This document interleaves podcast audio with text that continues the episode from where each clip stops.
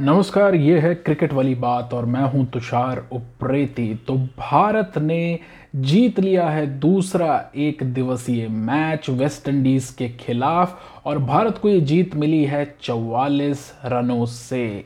तो इस श्रृंखला में अब भारत की जो बढ़त है वो दो ज़ीरो की हो गई है। अजय बढ़त है, श्रृंखला भारत जीत चुका है और अब अंतिम मुकाबला खेला जाना है 11 तारीख को, यानी 11 फरवरी 2000 बाईस को। तो इस मुकाबले में क्या हुआ? जल्दी से एक नज़र डालते हैं।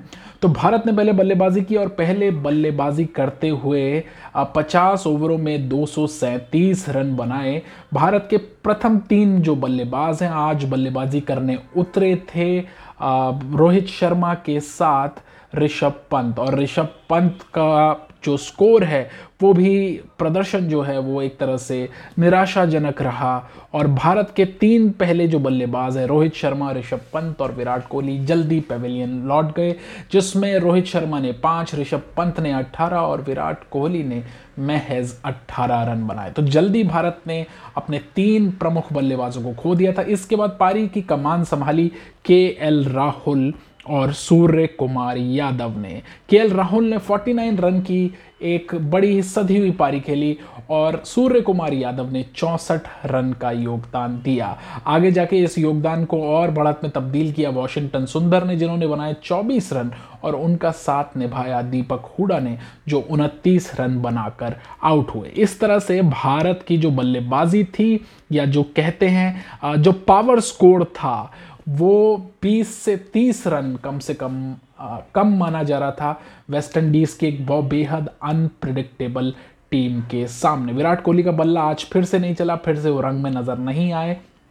लेकिन दूसरी ओर बात करें भारत की गेंदबाजी की तो वो बेहद अव्वल दर्जे की गेंदबाजी रही। तो दूसरी पारी में बल्लेबाजी करने उतरा वेस्ट इंडीज कुछ खास नहीं कर सका और वेस्ट इंडीज की पूरी टीम एक सौ तिरानवे रन के स्कोर पर पेविलियन लौट गई और 46 ओवरों के अंदर ही ये मुकाबला खत्म हो गया। शाय होप ने बनाए महज 27 रन और अगर जिस बल्लेबाज ने थोड़ा प्रभावित किया, वो थे शर्मा ब्रुक्स, जिन्होंने 44 रन जोड़े। लेकिन गेंदबाजी की अगर बात करें तो भारतीय गेंदबाजों में सबसे ज़्यादा प्रभावित किया प्रसिद्ध कृष्णा ने, जिन्होंने अपना करियर बेस्ट परफॉर्मेंस किया।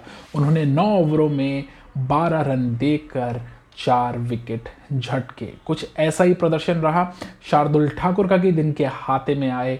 दो विकेट, नौ ओवर में इकतालीस रन देके उनके खाते में गए युजवेंद्र चहल, वॉशिंगटन सुंदर, दीपक हुडा और मोहम्मद सिराज को एक एक विकेट मिला। खासतौर से दीपक हुडा, वो अपना पहला अंतर्राष्ट्रीय विकेट लेने में सफल रहे कहीं ना कहीं जो फिट होने की जो उनकी पूरी कवायद है, वो फ़िलहाल तो रंग लाती हुई नज़र आ रही है। तो इस तरह से वेस्ट इंडीज़ के खिलाफ ओडीआई बायलैटरल सीरीज़ में लगातार 11 जीत भारत दर्ज कर चुका है। इससे पहले श्रीलंका के साथ ऐसा ही कारनामा भारत ने किया है।